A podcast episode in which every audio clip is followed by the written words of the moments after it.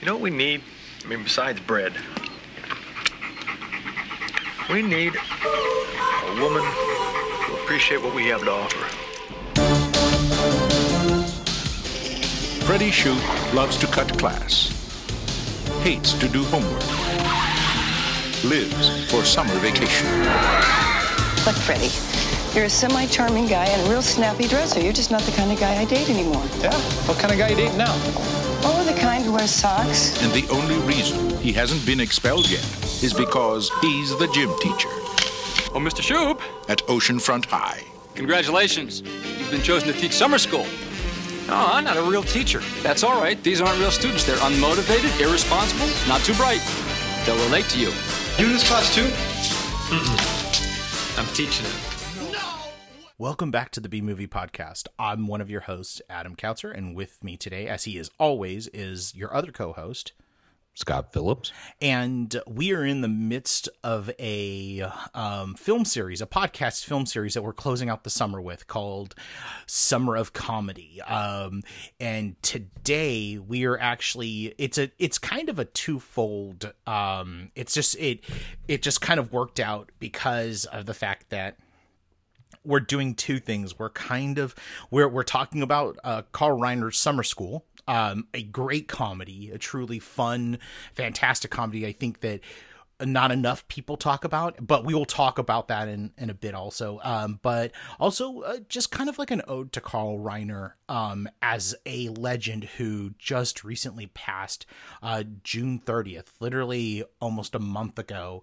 Um, he passed as we are recording this on August 2nd, and he died June 30th. Um, and just talking a little bit about the man himself who, um, like Rodney Dangerfield, um, was a legend himself, um, uh, like in his own right, um, as a star, and then became a director and had like this second career, this really big career, um, as a as a comedic director, um, thanks in large part to a couple of stars that he um, that he worked with, but then also in his like a third, like like literally a third life again when he starred in um, Soderbergh's uh, Oceans trilogy. But we'll get to all of that in a bit. But uh, first, I'm going to hand it over to Scott to talk a little bit about Summer School, and uh, because I think that this is probably a movie that you actually saw, like in the theaters. It's, it's not one that I saw in the theaters. I, of course, was like the kid who saw it perennially on,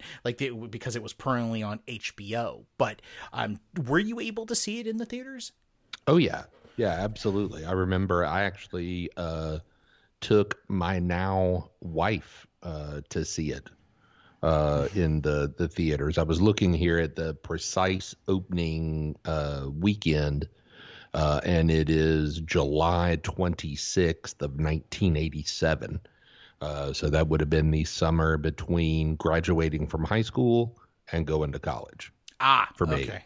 For me, so uh, about a because we started later back then. I mean, we Yes. started college like you know Labor Day. Yeah, After Labor Day. Yep. Yep. And so we were still, I don't know, a month and a half away uh, from uh, from me heading off to school. And so I know for a fact that we went to see it. I remember uh, seeing it together. Uh, and uh, and it's funny because when you look at it, it, I mean, for me, it feels like such a time capsule of that time because you know, I mean, anybody who was essentially portraying a senior in that movie uh, was me. You know, I mean, I was exactly, you know, those ages. Uh, would have been 18 in the summer of 87. So, uh, so it's a little bit of a time capsule trip back in time kind of thing. Uh, but yeah, we saw it in the theater, and then you know it became a perennial kind of HBO uh, movie that was on just all the time, and so it definitely became kind of one of my comfort food comedies. You know, where you could just at any point that you're you know flipping through the channels it's on and you're like oh this is good. And so you stop and just watch it through to the end. Uh, so it'd been a while since i had probably seen the entire film probably a good little while.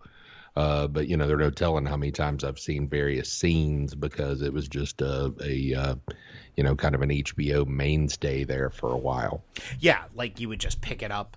Um, you would literally pick it up around like you know, like the the twenty minute mark or the thirty minute mark, and you'd just watch it to the end, or you'd watch like fifteen minutes of it. Like uh, uh this one, yeah, was definitely an HBO um special for me. Like there were definitely movies that like you know HBO and Showtime had continually on rotation. I mean, it is no joke. I know that our younger audiences are probably laughing, saying that, like, you know, like HBO is a streaming service now. It's not really a cable station, even though it still is.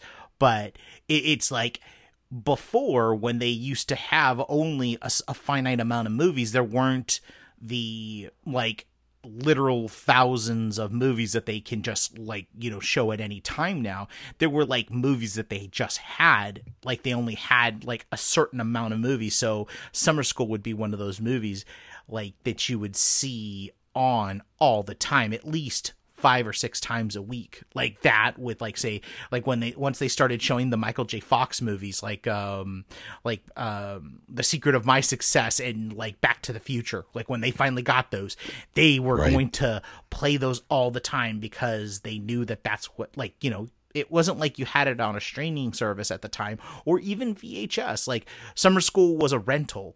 It wasn't like a a pay through. It wasn't like something that cost twenty dollars. It was a ninety nine dollar VHS. If you um like when it first came out. Same thing with Back to the Future. It wasn't a sell through movie. Like they they sold it to rental places. I mean, you could buy it for like a hundred dollars if you wanted to. Like imagine that, guys. Like you know our younger audiences that you Yep. pay a hundred dollars in 1987. Exactly. 1987. Like a hundred dollars. So no, you didn't do that. You either watched it on video or like, you know, if you had like my dad, um, who loved to have like collections of stuff, he would record stuff off of cable or, you know, sure. um, you know, like, uh, Yeah, they didn't have all of the high tech, uh, you know, dram stuff and all of that that could mess up your recordings and, and things Nope. like that. You could just record straight off of HBO if you wanted to, uh, and uh, and a lot of people, you know, did. Uh, but yeah, I mean, it, you know, and, and people don't even remember the days of like when HBO wasn't 24 hours yep. and and so at the point that it went 24 hours there was even greater repetition because you had all of those additional hours to fill. And so you'd have something like you know uh uh summer school would play at like you know four o'clock in the afternoon one day and then at like 2 a.m a few days later. Uh so it would be at you know all different hours of the day uh, as they're eventually trying to fill up 24 hour programming No, absolutely. And one of the things that I used to love about um uh like now thinking about it and I wish I still had these tapes where like the ones where my dad would just record a 6-hour block because it wasn't the it wasn't necessarily the movies that he recorded it was the in between interstitial stuff because they always started things on the hour or on the half or on the 15s and Right. so like if a movie like say Summer School which uh runs I think about 98 minutes. Uh uh, uh yeah 97 minutes. So like the soonest you could have like they always like to do things on the half or on the quarter. And so like you would have 8 minutes of interstitial things of like like they were doing their own advertisements. Like you know like something that's playing later on today at 4 p.m or tuesday at 5 and they'd give you a mini trailer and um i remember the last time that i found like one of my dad's vhs's i just kind of popped it in for nostalgia's sta- sake because i wanted to see I wanted to see the in betweens, and some of the in betweens, you're like, that's what I want. I don't want, I didn't want Married to the Mob, which you already recorded, and I, I've seen that movie a thousand times. I wanted that like Wings Hauser two o'clock in the morning Vietnam movie that I've never even fucking seen. That Right. I'm like, what the fuck? How many wings? How, how many Vietnam Wings Hauser movies are there out there? Or or like how many Charles Bronson B B movie Cannon movies there are that aren't Ten to Midnight? There are a fucking lot, and it's just it's funny how like that kind of stuff has been lost on a- an entire generation. But like for us, like I think of summer school and I think of that kind of stuff. Like the weird minutia around summer school for me is just as like melancholy and fun as the movie itself. Yeah, yeah, no, it's it's funny that you should mention the uh, the way that HBO worked because you know I it, I hadn't even thought about kind of like all that lost content. Yeah, uh, in in in the sense of you know because they would do little like making ofs, you yep. know, uh, and to like tease you into wanting to see the movie itself when it aired later in the day. Yep. And so it'd be like uh, it it was kind of reminiscent of this content that you get from some theater chains before movies start now in theaters. Mm-hmm. You know, like let's go behind the scenes of whatever or another. And and you see interviews with people and a little behind the scenes footage, and then it's like, well, make sure to catch that when it airs, you know, later today at 7 p.m. or whatever.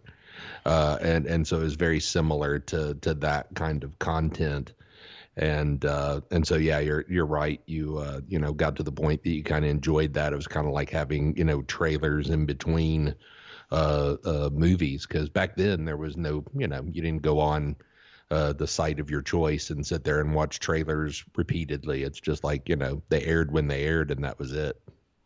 No, absolutely, and and that's how you got your like you got some of your information about movies that were that were less than a list because you know you had your A list movies and then you had your B and C list movies and if like you would either look at your TV guide or look at the cable guide that actually kind of bait like gave you like a one line description of whatever it was. Sometimes it didn't even do that. It just said starring and it just gave you a star.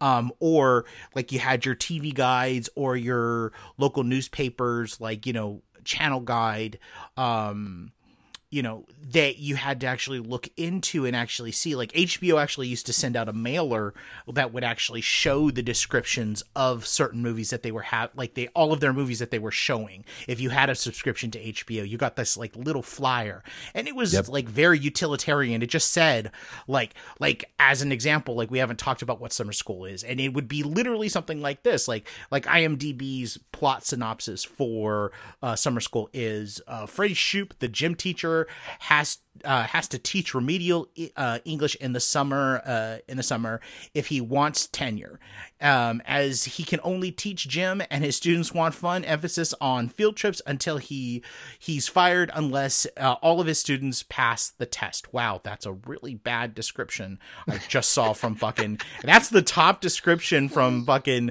IMDb. Yeah, IMDb, IMDb uh, get a copy editor um, because that shit sounds like it was written by um, somebody with remedial English. Um, uh, like seriously, guys, come on.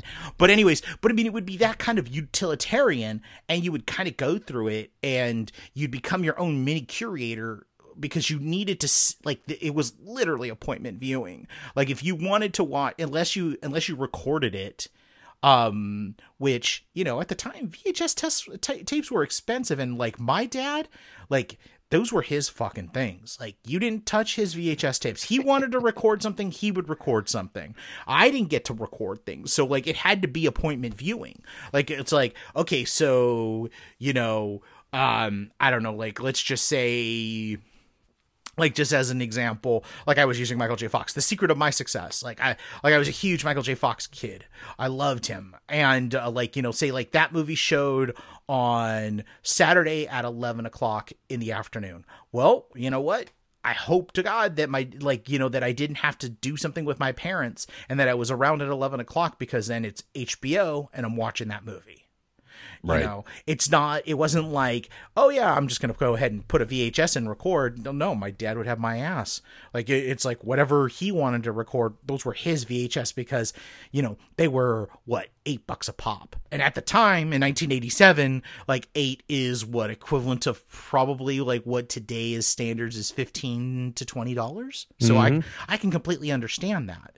Um, but eventually like which is funny like we're getting into the minutia of vhs culture is that my dad knowing that this stuff he would buy me the cheap ass tapes and he he, he keep the ch- good sony and Maxell right, super right. vhs fucking things for himself um which was like pissed me off or if i was lucky like the thing was was at a certain point and i know this is going to even sound weirder but you're going to laugh at this is that my dad let like when vhs became the thing my dad let me record on his betamax which thinking about it now is the whole is the stupidest thing because beta was always better than VHS. But because VHS was like, you know, more readily available, he just mm-hmm. like literally like the Betamax machine was the machine that I could record things on. So like I had like he gave me like a stack of 20 tapes. And so like I could record on them so I had different things like recorded, but um it's just funny to think about that that like beta was like the superior format and he gave me those tapes, but right. um but like, it wasn't the popular format. Exactly. So that was the key. Exactly. And then once the Betamax machine broke, um it was it was uh like, you know, I I got cheap VHS tapes that like, you know, I record Jake Speed on or some shit like that. Like it was never they were always like, you know, my taste is my taste have never really changed. Like they've changed, they've evolved, but like what started off was like, you know, the healthy diet of B movies and like, you know, like any like any parent, like that that shit was disposable. Like like he wanted he wanted the natural like, you know, that's what he wanted. Like he got his like best tape to record the natural and then like gave me the shitty tapes to record whatever the fucking running man or commando, you know, or whatever Charles Bronson movie was on or whatever like Corman produced sci-fi The Sorceress or the uh or like, you know, uh, the so- uh, the sorcerer in the sword or whatever the hell else that I wanted to watch. So it was a kind of an interesting it was an interesting era to say the least and i definitely remember yeah. recording summer school once i had a chance to record it because it's well, just it's a very it's a very 80s comedy you yes know, it it's is. it's you know thematically uh, just of course the look and the fashion and whatnot of it is like i said just kind of like a time capsule but you know the one thing that you notice when or at least i do revisiting some of these films like back to school uh, summer school now mm-hmm. is how they weren't mean spirited. No, no, you absolutely. Know, you know the the interesting thing is is is these days everything is like so sarcastic and you know playing horrible you know cruelty jokes on each other and you know all kinds of just like crude embarrassing kind of scenarios and i mean don't get me wrong i'm not some kind of you know, prude or something. I mean, I laugh at that stuff too if it's well executed and it's funny, but it's just an interesting look at tone and kind of how the comedy was back then. Mm-hmm. Uh, you know, I mean, because in the end, you know, this is about a group of people that are kind of pulling together. That yeah. you know, they each have their own issues, they each have their own quirks and problems, and so instead of it being something about just kind of making mean the fun of all these different characters. It's more like you know you have some kind of good natured ribbing a little bit uh, about whatever their issue is, and then everybody's pulling together to try to fix it. No, absolutely. And so yeah. it it it, I, it, but you know it's also it's I mean you know not to get like too political and too heavy over something that's like summer school, but it's also a good look at kind of what the country was like then. Yeah. You know, because I mean, it was. I mean, you know, it's like society has devolved since this uh, occurred. If you think about what a, you know, me first uh, kind of country that we've become, and, you know, my rights matter most and what I can do uh, matters most and everything, that creates division. And so if you look in the 80s, I mean, as a country, we were still kind of more of a, well, let's pull together uh, and defeat some common enemy or some common issue or something like that. And so you can almost see it uh, within the styles of comedy. No, absolutely. And um like a further point of it is like and it's very interesting to watch this movie is that um the the emphasis in this movie is about the like like these kids like what what i find the most modern of uh, of things in this movie is the fact that like ultimately like carl reiner as a director is interested in in like what I find interesting is is that like when I look at Carl Reiner's career as a director, he's very interested in the the outcasts of society and how they want to be a part of society and how society shuns them continually.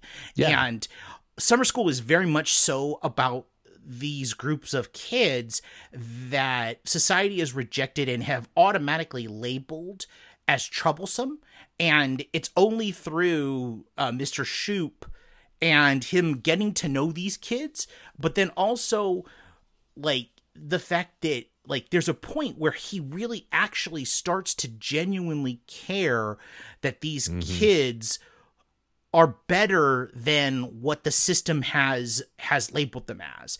And it's it's that's a really modern modern take and, and an empathetic take on on kids in high school because like at the you oh, know, go and- ahead. No, and- go ahead. Well, I was going to say if you if you look at things, you know, it's it's a matter of like everything in life. It's a matter of degree, yes. And so it's like like Chainsaw and Dave at this point in time are kind of portrayed as and viewed by their classmates as oh my gosh those are the you know special effects weirdos with all their crazy movie stuff.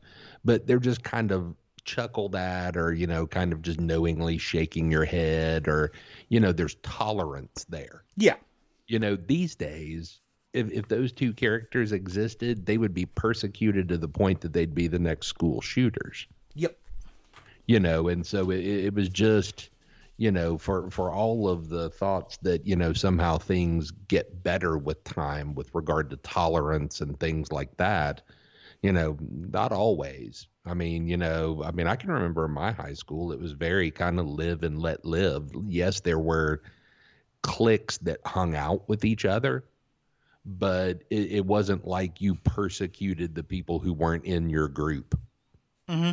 It, it wasn't i mean it was just kind of like you know everybody just hang out with whoever you feel comfortable hanging out with and people might quietly look down on each other or something like that but there wasn't all of this kind of hazing and bullying and persecution and you know but we didn't have you know social media and all this stuff where you could just kind of publicly be so mean and cruel to each other. Uh, and uh, and so it was just you know people say it was you know a simpler time and and all that kind of nostalgic kind of stuff, but it was. And and honestly probably all the better for it. Yeah, no, absolutely. And um you get a you get a comedy that's not that's actually kind of unique if you think about it. it it's again like like uh, like the other co- uh, like college or school colle- um like you know collegiate film that we just covered back to school um it's its thoughts on education are like are, are very I, I hate to use the word wholesome, but they're very uh they're very pro school. Like these two films are not anti school. They're they're about like wanting kids to get educations and kind of in the best Oh, way I mean, possible. tell you that that something like summer school is would be like progressive. Yeah. You know, this idea of meeting kids where they are. Yes. you know my, my uh she's a, a lifelong educator and uh and and works here at uh, a local college. And part of what she does at the local college uh is goes into classrooms and models certain teaching strategies uh for teachers. It's kind of like continuing education for teachers. And and she will always say you know that some curriculum some approach that they're taking and she'll just shake her head like "Th- these kids aren't going to identify with that. You know this is nothing like what their lives are like. You know this is just not going to go kind of a thing. And so her you know kind of mantra is always you got to meet these kids where they are you know in the world that you know they live in the technology that they use uh, the things that they're exposed to all of that kind of stuff and then show them why what you're offering is relevant to them and so that you know in a weird way you know she would probably look you know she saw summer school for the first time with me as as a teenager going to the movies uh, but if she'd been able to do this rewatch with me this go around i'm sure she would have said you know that's actually a really effective way to teach. I mean, he's finding it through ineptitude. Uh, but her point would be, you know, this this bonding with them, getting to know them as individuals, you know, uh, caring about what they're dealing with, uh, is the only way that you're going to get inroads with kids and and make them want to learn. Yeah, absolutely. Um, and like which we've gotten really deep for summer school by Carl Reiner, but uh, but but it's but once again, it's just kind of part of the time capsule aspect of this. Is is things have just changed so much. Everything being you know standardized tests and you know somehow objectively measuring everybody's progress and all of this kind of business. Uh, and if you go back and look at this, it's really the best you know kind of model uh, of of how to reach the kids who are outsiders. Uh, no, absolutely. Um, like, like you know, talking about like stuff that's like stuff that's that's of a time. One of the biggest things that I noticed with my rewatch that I was like, oh wow, this is not aged well at all. Was the um, uh, Mr. Shoop and Pam living with him? Man, yeah. that was yeah, something like yeah. I, I was just like, oh shit, this is definitely highly like it made me uncomfortable. Like I couldn't reconcile like, oh, this was the 80s. Even and maybe that's the whole point is that like it's supposed to make you feel uncomfortable even though like the weirdest fucking part about this whole that whole fucking thing is when she says, "Oh, well, like, you know, like uh, this is my wish." And then he's like, "Uh, okay." And then she goes and sees her family who's just waving her off because they they're fucking rabbits. They have 19 fucking kids. And I looked at like I was like, okay, so you guys are very definition of the shittiest modern parents I've ever seen in my life. This this girl should not be here. She should not be this way. You have no like like it really worried me. I was like, "Oh my god, like what is going on here?" But I like the nice thing is is that like, you know, um uh Robin, who's played by Kirstie Alley, is a fellow teacher of uh, Mr. Shoop, and she calls him on the shit, like everything that he's doing. Like she mm-hmm. is almost like the conscience, yep. a conscience of the fi- of the film, and she goes, "What are you doing, Freddie? This girl is sixteen.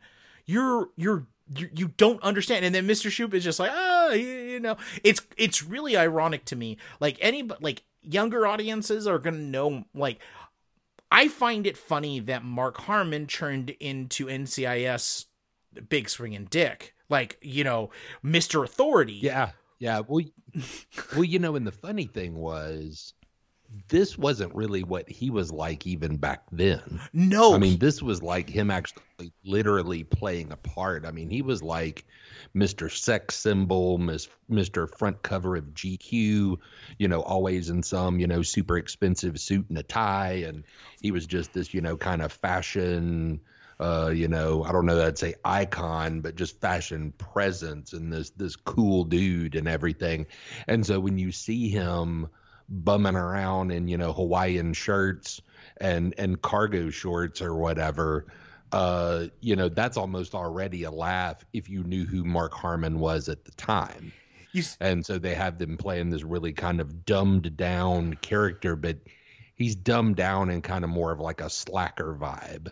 No, absolutely. And, uh, and and and I think that's part of the issue is is he's supposed to be growing and learning along with them. He's never really been a responsible adult. You know, he's another one of these kind of, you know, man child protagonist characters uh, who kind of never fully grew up. And so that's what they're doing for him is, you know, the the old concept of, you know, true maturity and wisdom and stuff like that is when you start thinking about doing things for others rather than everything being selfish and for you. And so it's kind of like he comes in this thing, woe is me. I'm missing my trip to Hawaii. I don't want to be here. I don't want to do this. I want to hang out on the beach. I'm only here because they've threatened my tenure. And so he's kind of almost like an adult version of them.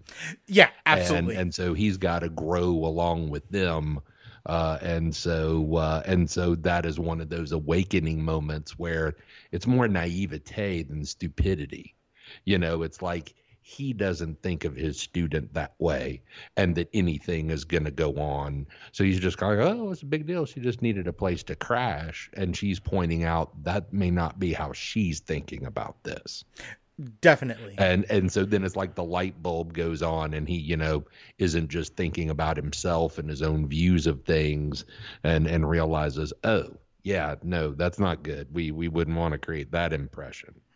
so um so it's interesting because you know i mean he's learning as much from them as they are from him yeah no they definitely they definitely are um it, it is funny to like like so like i i only learned about mark harmon after like when i got a little bit older um about like his status. Like i mean he's the reason like like his like whole saint elsewhere like run um like you know like like the the joke about playgirl it's because he was on the cover of playgirl. Like stuff that like i now know now plays a lot funnier than when like when i initially saw it like because shoop was not the the thing that was the main attraction to me in summer school. Like summer school was all about the kids when I was younger, Right. but now that I watch it now, it's hilarious because like you are right. Like this is like a one-off. This this is definitely something that he's not known for. I mean, he was known for Saint Elsewhere,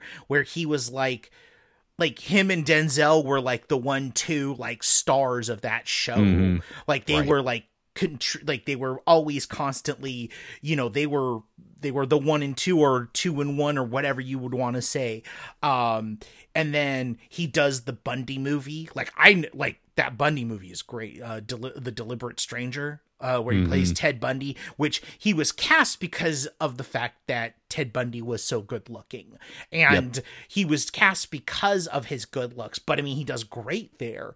Um, and then, but then it's oh yeah like, this was yeah summer school is very much like a casting against type exactly. Um, he was he was much more of a serious uh kind of person actor and what have you at that time and so this was kind of like you know watching him in eff- in essence kind of do like an adult Jeff Spicoli or something no, absolutely. Um, uh, like, uh, and it's also funny because like at the same time, and I didn't reconcile it when I was a kid. Like that, like how different it was was that another one of the movies that I loved as a kid was The Presidio. Um, because of Sean Connery, um, Yeah, even sure. though even though Connery has a very small part in it, um, it's not really a small small part. He he's more of a co-star in that movie, uh, than he is like a full on like Mark Harmon is the star of the movie, uh, essentially. But that's like a great, like that's more like Mark Harmon's speed. Like if you were, like if we were to like do TV actors and movies that they've starred in, like if we did a Mark Harmon episode, that would be the episode that I would, uh, that would be the movie that I would choose, just because it is so much like his NCIS character. I think he even plays like an NCIS officer in the Presidio. That it's almost like it's like you could make the head canon of like this is like this is like a prequel to who who Gibbs would end up being. I, I like as a weird strange Right. fact. Right. I I fucking love NCIS. Like it, it's one of those just leave it on in the background and let it go. But it, was, um it was funny to see uh, one of the kids in his class winds up with uh, 10 years on JAG Yes, right?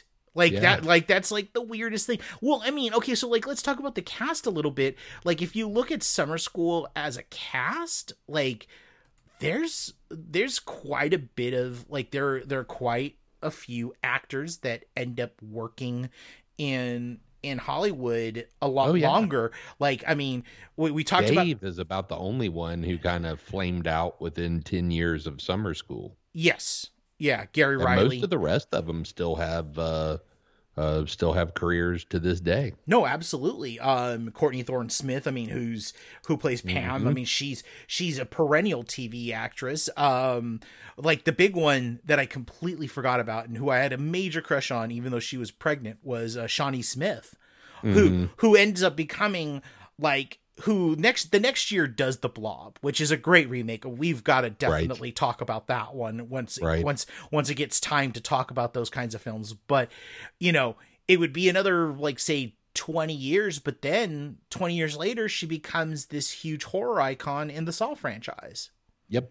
Um, uh, like you know, of course, Kirstie Alley is like you know uh, somebody who constantly like you know is constantly a big actor uh, within TV. Um, but I mean, like, there's just a bunch of there's a bunch of actors in here that are not just like they're not just like random comedy day players like they they actually like reiner reiner casts the film very specifically and like like any of his films like i really have like i came very late to the carl reiner game um like it was he was not a he was not in a like a he was not a uh, presence in my film diet. It wasn't until probably later in my life, like I'd say like in college, I found him.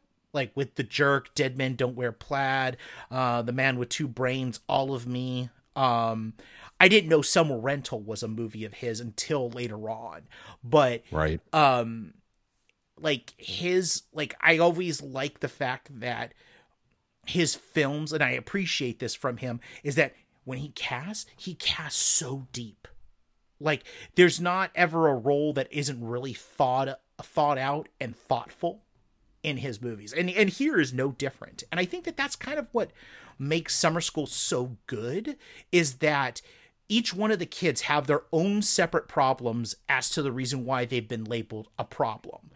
And each of them react and are characters in their own specific way and like it just makes it a little bit more of a fulfilling movie that gets all of this in 97 minutes less than an hour and 40 minutes yeah no it does a, a good job of juggling a cast that almost seems to be too big yes making making individuals of each of these people uh, and and only taking like you're saying small amounts of time to do it uh, and it's funny to you know think of something like Summer School, just an '80s comedy, uh, and and discuss how it's edited. Oh but, yeah. But part of it is that it's it's it really packs in uh, lots of little details about each of the characters. Uh, but in a way that doesn't make it seem like just some kind of disjointed collage of a movie. No, absolutely not. Um, it, it, and like a lot should be also said is uh, another thing that it shares with um, our other collegiate movie or our other scholastic movie, I should say, is um, it has a score from Danny Elfman. And exactly. And again, Danny Elfman's score here is not your typical Mickey Mouse score. It's it's this like it's this very peppy like I'd almost call it like what Buster Keaton used uh, used as the freshman. It's like this very collegiate, very scholastic, but like John Philip Sousa kind of poppiness to it that makes you like it it ropes you in in the way that it makes you feel like the enthusiasm that Shoop is getting out of the kids. Right. You know, though it also has a like a bunch of like um I like we were talking offline about like, you know, how you love 80s music. A bunch of needle drops that I'm like, why do I know all of these songs? Like like how the heck like like why is this rando like like and it's not random like the the songs are all about education but right. managed like somehow they managed to get all of the education songs in this movie and they all are kind of they were like somewhere on the 80s charts because I remember them. Sure. You know, um but yeah, like uh the editing of this film and and just the way that the script is constructed mm-hmm. um exactly. it is definitely something that I feel like now I don't know they could they could do this. Like now it would be produced by Apatow and it'd be an, a two hours and 30 minute a two hour and 30 minute movie. Uh, and would yeah, like exactly exactly. And we were talking about that you know in one of the previous episodes uh, that it's nice to see something that doesn't overstay its welcome. Yes. Uh, you know it would uh, there there would have been uh, in a in a Apatow version it might have ended the same, but there would have been like a whole nother third act between uh, you know, the the events of taking the test uh, and maybe getting the results or something like that. Yes, and uh, would have been a lot more, you know, content there. And uh, whereas this one just kind of, you know, breezes along and doesn't overstay its welcome. And that is also something that I kind of wanted to talk, but not talk about specifically, because especially if people have not seen this film, um, I'd like them to like be surprised by it. But the way the film ends is not necessarily the way that you would think it's going to end. Like, it, yeah, it, it yeah, ma- no, you're right. I'd actually forgotten that to tell you the truth. yeah, like I did. Like I always forget about that. Like whenever I watch it, because I I own it on DVD, so occasionally I'll kind I'll of like bring the it out. definition of success that comes with the the ending. Absolutely. And the way that Harmon takes control of it is kind of amazing and kind of like I now know like like it's one of those moments where you go like if you're a film fan you go okay, I see why he like he went like he went place he continued to go places and it's because of how versatile he is and how entertaining he is in that scene and how he manages to do exactly what you expect a lead to do, but do it in a fun way that doesn't distract from the kids' comedic beats because each one of them have a comedic beat that's so character based, but he never it never becomes a Mr. Shoop moment. It becomes like a chainsaw moment, a Francis moment, um, you know, a, a Pam moment. Like it, it's about the kids, and Right. that's kind of a really hard balancing act to do. And when you can get an actor that can do that that's that's gold. Um you know i really do like i really do appreciate this movie for its it's what appears to be simple like simplicity in its plot and the way that it's directed but it, it there's anything but simplicity in this movie like it's a really hard artful thing to do to make this kind of movie and make it look so easy and light on its feet Yeah, no, exactly. You know I, I mean but then again you know it's like you look at carl reiner's like you know as a director which i think that like is more of a focus with this because he was he has a cam he has a great cameo which so That, that is so. Uh, every teacher of his age, or maybe a little younger, uh, that he was portraying in the film, that I've almost ever met. You Yes. know, it's like, please give me my out. You Yep. know, please, please, universe, smile on me, and and get me out of this profession, or get me out of this profession for a little while. Now I have to ask, do you think that it sounded like his his line was so 80 hard? The they're freaking morons. Do you really like I think that he because there's an F bomb in this movie, and I think that he mm-hmm. tried to test it with two F bombs. Like I think he honestly said I think that Carl Reiner is as like funny and dirty as people don't credit give him credit for because he comes from a different era. And I think he wanted to say they're fucking morons, but I, yeah, I, I think it may have been been uh, you know yard after the fact. yeah. uh, you know, because of that. Because I think they may have been testing can you get two F bombs in a PG 13, uh, or is it really just the one? Yeah. And, uh, and so I, yeah, I agree. I, I think that that may have been, you know, kind of redubbed there. Uh, cause it, it also has kind of a bit of a cutaway from the moment that he says the word, Yeah. uh, so that you can't quite see that it doesn't match up with his lips. And the other thing, the other, I think the other thing, which this is like going back to 80s comedies is always hilarious because they they don't know what the fuck to do with the PG-13. Um they really don't. They they do we're just handing them out for weird reasons, arbitrary reasons like like like summer school has or uh, or back to school like we talked about has nudity in it, like straight up like breasts and not like Uh-huh. like not like a cutaway like literally b- like breasts for like 30 seconds.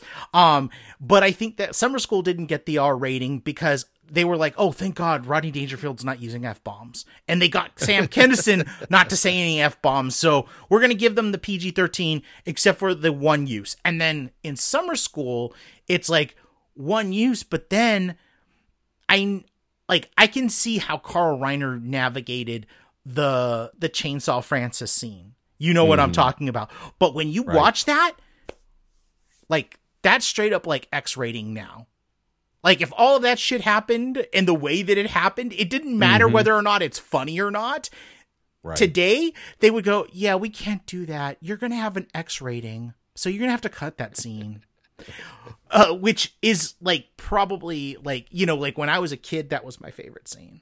Like that just Oh ultimately yeah. yeah. Oh, oh, that was that was the scene that just I can remember from the theater. Mhm. That uh, that scene just just killed. I mean, people were just hooting and howling and cackling because you know of of injecting the adults who don't know who these people are, who these Yeah. characters are, and so they have no clue that this is just like a prank or a setup. Especially the uh, substitute teacher uh, who's in the in the scene, and so uh, yeah, so uh, yeah, that that scene just uh, everybody was rolling uh, at uh, at the the times that I saw it in the theater. Yeah, no, absolutely. Um, but yeah, like it's it's as I um like you know like I've seen a couple of Reiner's films like additionally like not since his passing but like you know just because special editions have come out like The Jerk um I like which prompted Sure. me to go back to Dead Men Don't Wear Plaid hmm and it's interesting to watch some of these movies that he's done because he it like you know it, it his his comedy is like it's from a different era but it's from that era. It doesn't ever feel like because i mean this is the man who is like you know this is the man who was with sid caesar on the show of shows which is in the 1950s like the beginning of fucking tv like he came from vaudeville. Like him uh him and uh him and brooks worked together. And I, i'm always amazed that those two have had like you know those two were writing like they were writing partners and they managed to create like together in the 70s and 80s some of them perennial comedies of that era. I mean like you know like uh it's it's interesting to me that like the jerk it still stands as a comedy but it's like comedy of the 80s like it's a very 80s comedy even though it was made in 79 all of Right. me the man with two brains summer rental these are all 80s comedies that are I've always been a man with two brains fan. Oh, God, it's, so good. Like, well, I mean, his work with Steve Martin, like, and that's what I kind of like.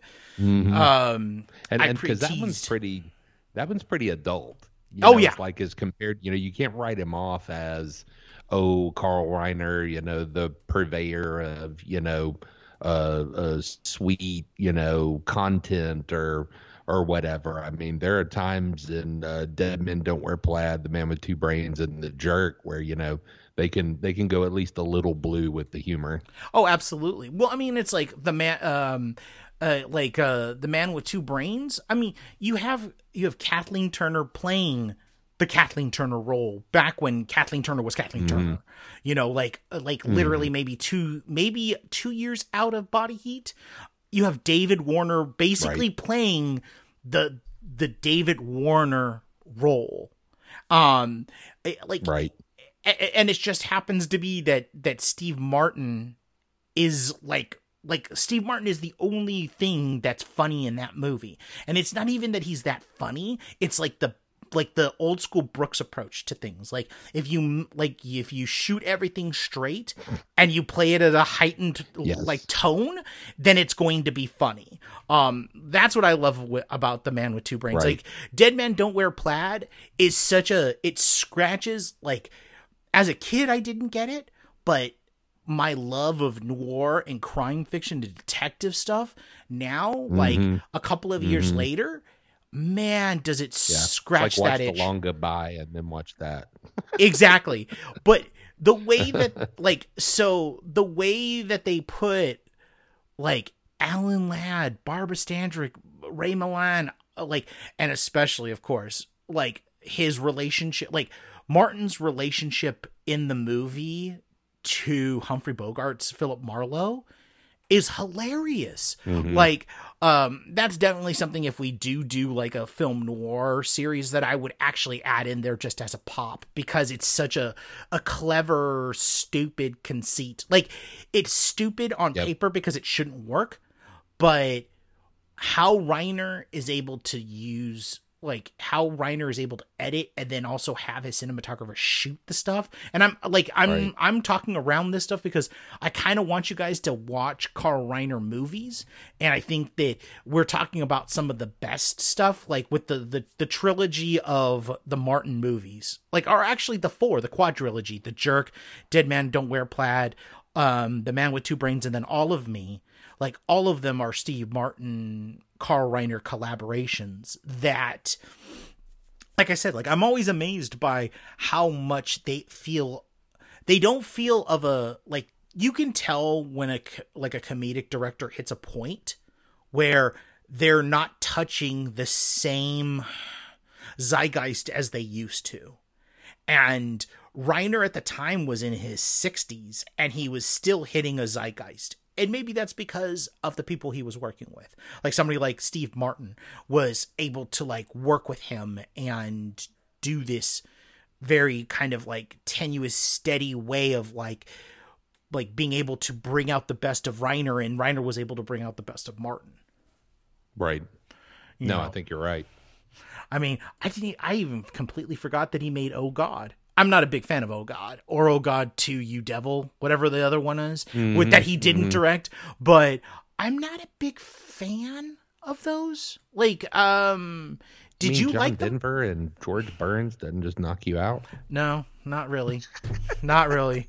Uh, I, uh, Ralph Bellamy, uh, no, no. I, I, it's like that's what you. Okay, so like to be honest, like Oh God is exactly what you would expect Carl Reiner to direct. If you were just to look at Carl Reiner's career before, and to see like to see what he would produce like you would think that that's exactly what he would produce like very middle of the road comedy nothing like n- nothing anachronistic nothing like modern or with modern sensibilities um, Right.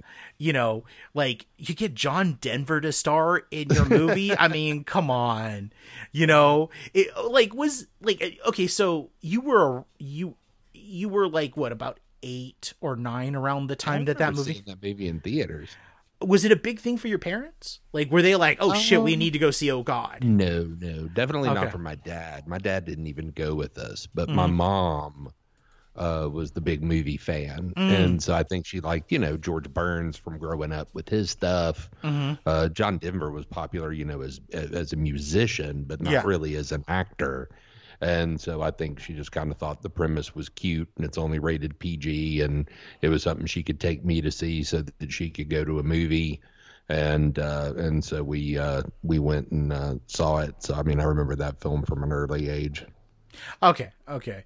Um, I just I just wonder because I mean I know how it started because um Carl Reiner and Larry Gelbart were like, you know, they they came up in Sid Caesar's The Show of Shows. So it just would make sense that those two would collaborate on something like this.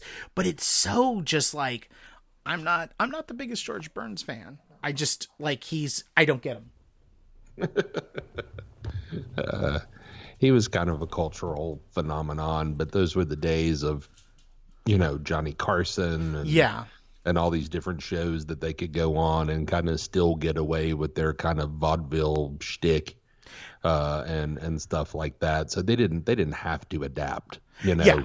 there there were still kind of venues and outlets for their brand of humor, and so uh, you know it it felt old fashioned uh, to a kid who was eight or ten at the time that it was happening, but I wasn't the target audience. No. You know, I mean, he he had his his target audience uh, that had always followed him from his days on TV, and so they just you know went along for the ride.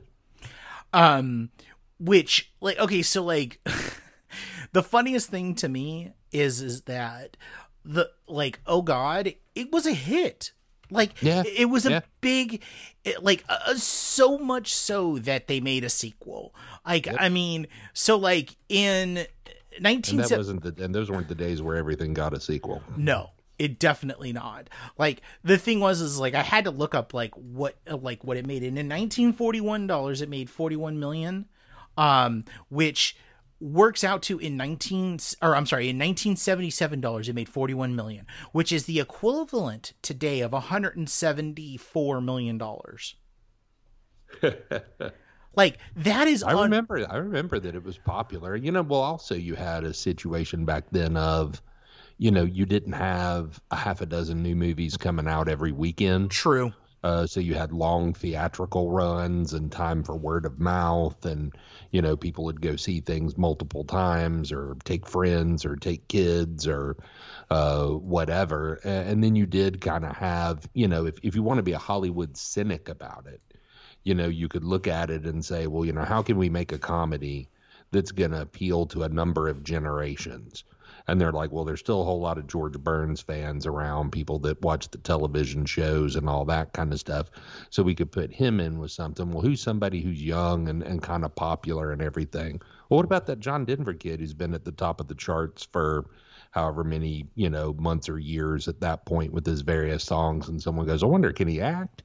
You know, I mean, you can just almost hear the Hollywood machine behind that one saying, I think we can tick a lot of the boxes uh, with, uh, you know, with this film. And so uh, it just wound up kind of hitting in a strange way. No, absolutely. Um, absolutely. But like I'm on the boat for everything else that Reiner does after that movie. I mean, I can definitely say that uh that like, you know, from the jerk to to everything else. I mean, even including something like okay, so like uh, something that I was noticing when I was going through and making notes for myself was that he directed a movie called Sibling Rivalry. Have you ever seen that movie? I, the title I don't recognize. Uh, It's okay. have to know Okay, a little more. so it's it's a it's uh it's starring uh Kirstie Alley and uh Carrie Fisher who play um sisters and they like I mean it's it's about like you know sibling rivalry where like sh- Kirstie Alley's character never like never has done anything wild and then she meets Sam Elliott and she has this one night fling that that ends with Sam Elliott dying like you know, in this bed sounds familiar. I, I I have to tell you that you know when I look at October of 1990, and I think you know at the time you know I was such a film freak. I can't imagine that this came to the theater and I didn't just go see it just because it was what was playing. Mm-hmm. So it sounds familiar, but I certainly haven't revisited it in what would that be 30 years. Uh, so I, I don't remember any of the details, but you know my my main introduction to Carl Reiner and not knowing that I was being introduced to Carl Reiner is my dad was such a, a Steve Martin fan, and so I remember seeing The Jerk, Dead Men Don't Wear Plaid, and The Man with Two Brains all in the theater with him. ah nice And so yeah, so I, I remember he would take me along. He was kind of like, "Uh, it won't you know, if there's bad language or whatever, I'll cover his ears, kind of a thing or something." I mean, he just wasn't too worried about that kind of stuff. Mhm. Uh, and so uh, so I would have been what ten, I guess, when the jerk came out, yeah and uh, then about twelve and thirteen when the other two came out. And so I remember seeing those with him. So. Uh, my dad was a big fan of the Reiner Steve Martin partnership there. Which i mean let's be honest like that's kind of like it, it's the bread and butter. It's like when you look at like great comedies like yeah like i know it sounds weird but it's like those movies are in like like great modern comedies those are prob like those movies are probably in the top 50 some like the jerk like to many maybe in the top 20 maybe even top 10 because of its because of its like like uh, because of its cultural impact at the time for so many people um Right.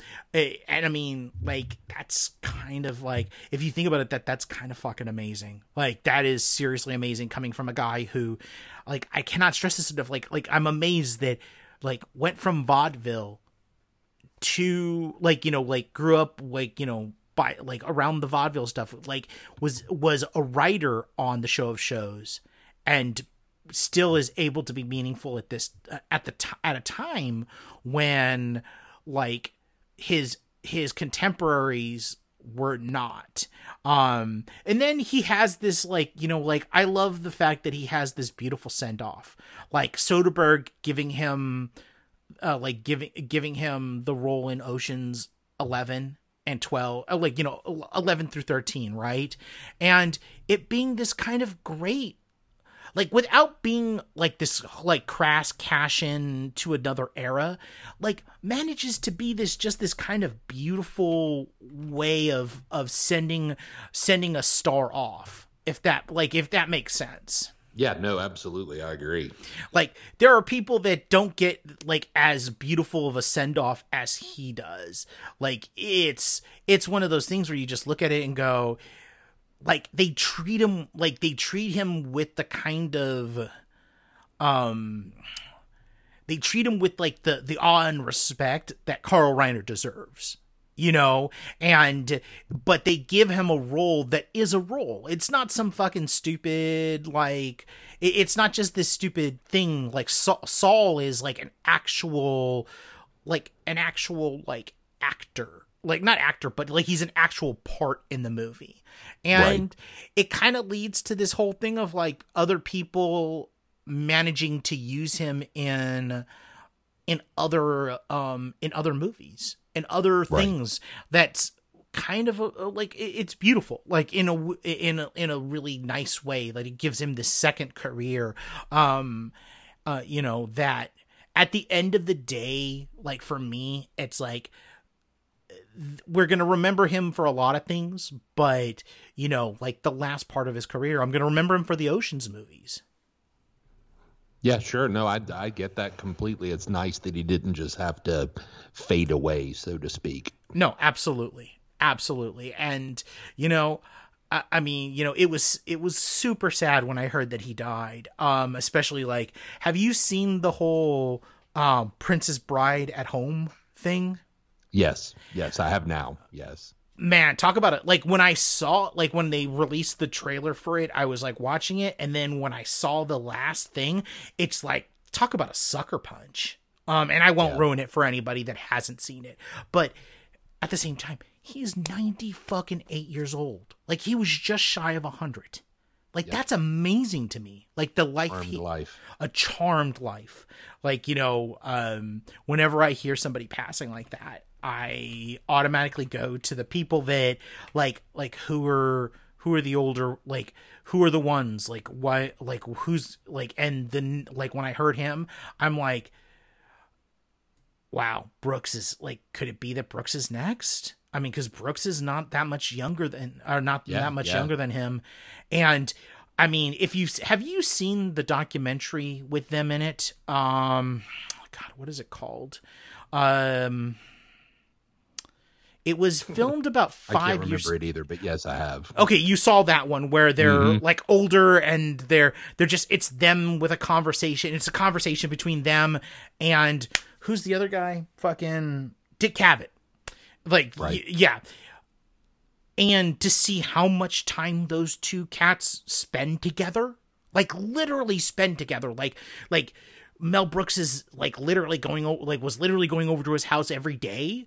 It's yep. like Jesus watching Jeopardy and Wheel of Fortune, Fortune. dinner together. Yep, and eating dinner together like because Reiner was was incapacitated at that point or or was like homebound. But Brooks is still driving around like that the thing that's the thing that amazes to me that amazes me is that he was still yeah, they even tapped into that with the uh, Seinfeld comedians and cars. Yes they did you that's know, he right. did, he did one of his episodes with the pair of them yes. uh, literally right there at the house during one of their hangouts so. Yeah and still smart as a whip. Like they were oh, still oh, yeah. like like I, uh, Brooks. Oh, absolutely. Brooks still doing it, still like you know, still funny as fuck. Uh, like Reiner mm-hmm. still throwing out those one-liners, and like it's just like um like I know that recently they talked about Olivia de Havilland passing and how that ended an era.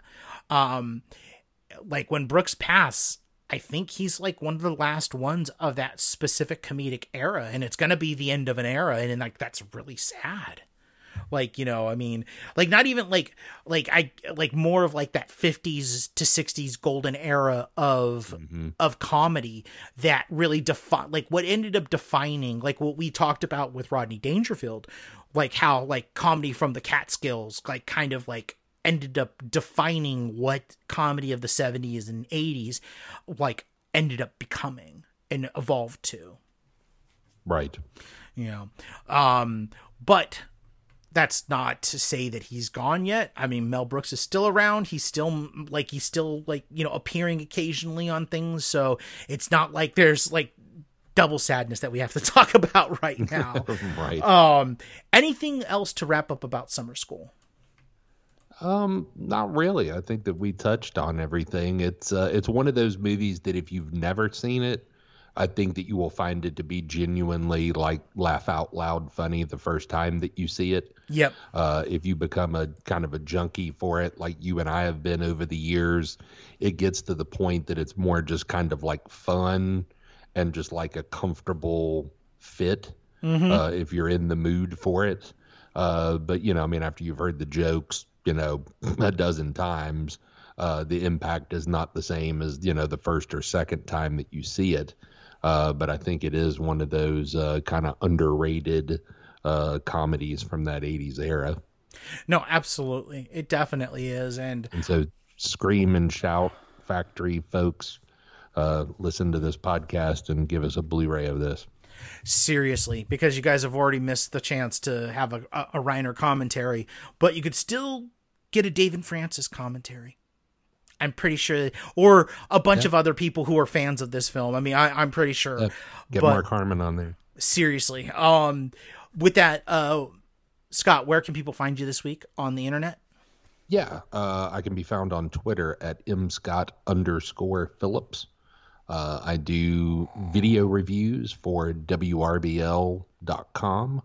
And then uh, I actually have new written content over at themovieowl.com for the first time in quite some time. Yes, you do. And by the time that Summer School's episode posts, um, we will be beginning our coverage of Fantasia 2020.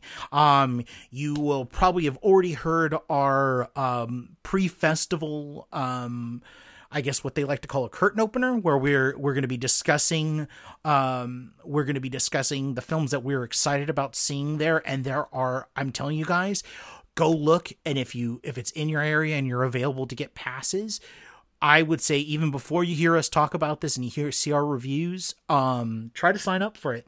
Try to try to get a festival pass. I know there's some restrictions, but if you're in the if you're in the areas that you can get one, do it because this is going to be like if if things are going the way that they're going, this is probably going to be the second half of the year's probably Big best opportunity. Yep, Yep. best opportunity you're going to have to see some really great genre fare that probably won't be out for at least another year to 18 months. I mean, and I can say that honestly. I think Scott can say that honestly too. Oh yeah. Oh yeah. Well, you know, my favorite film out of Fantasia last year just hit home video this month. So, you know, that was a good I mean, and that was like one of the ones that was raved about and very popular and everything like that. And 13 months later, uh, it, it's basically coming out.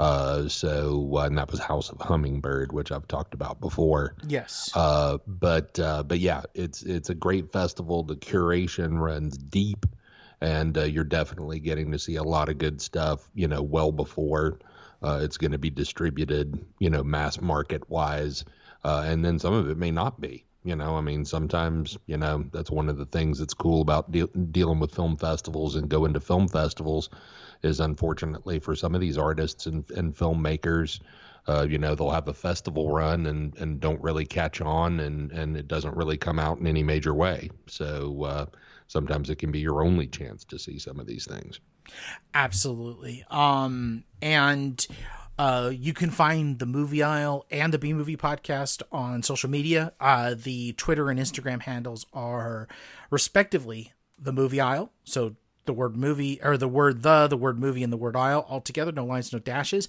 on both platforms. Uh, B movie podcast, it's B movie pod. the letter B, the word movie, and the word pod all together. No lines, no dashes. Um, as you could probably tell, I'm constantly like on the B movie podcast uh, st- uh, Instagram handle we're actually teasing out what we're what we're uh, going to be discussing over the next like in advance of the few weeks that uh, you're actually uh, getting to um, actually see the episodes. Normally, we just hint at them, but like on the the page because it's a series and we've already scheduled this stuff in advance, we uh, definitely are um, we're definitely showing you guys in advance of what we're talking about, so that you can watch along with us if you want to.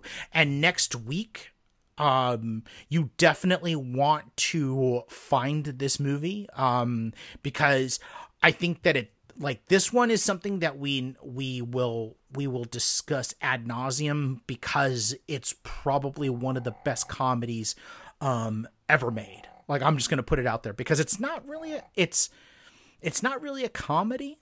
It is a comedy but it isn't. Um and it's a very timely movie uh so i mean i can i'm gonna let scott announce this one because this is one of his favorite movies so i'm gonna hand it over to scott to tell you what we're gonna be talking about next week I assume that you're referring to James L. Brooks's broadcast news. absolutely 150% Yeah, absolutely. A comedy that is on the uh, Criterion label.